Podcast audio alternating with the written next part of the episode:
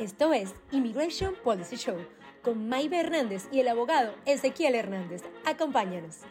America is a nation of immigrants. Unless you are one of the first Americans, unless you are a native American, somebody somewhere in your past showed up from someplace else. And they didn't always have papers. When Mexico sends its people, they're not sending their best. They're bringing drugs, they're bringing crime, they're rapists, and some, I assume, are good people.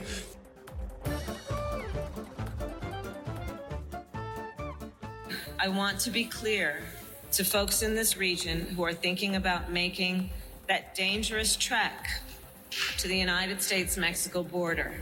Do not come. Do not come. Esto es Immigration Policy Show con Maybe Hernández y el abogado Ezequiel Hernández. Acompáñanos.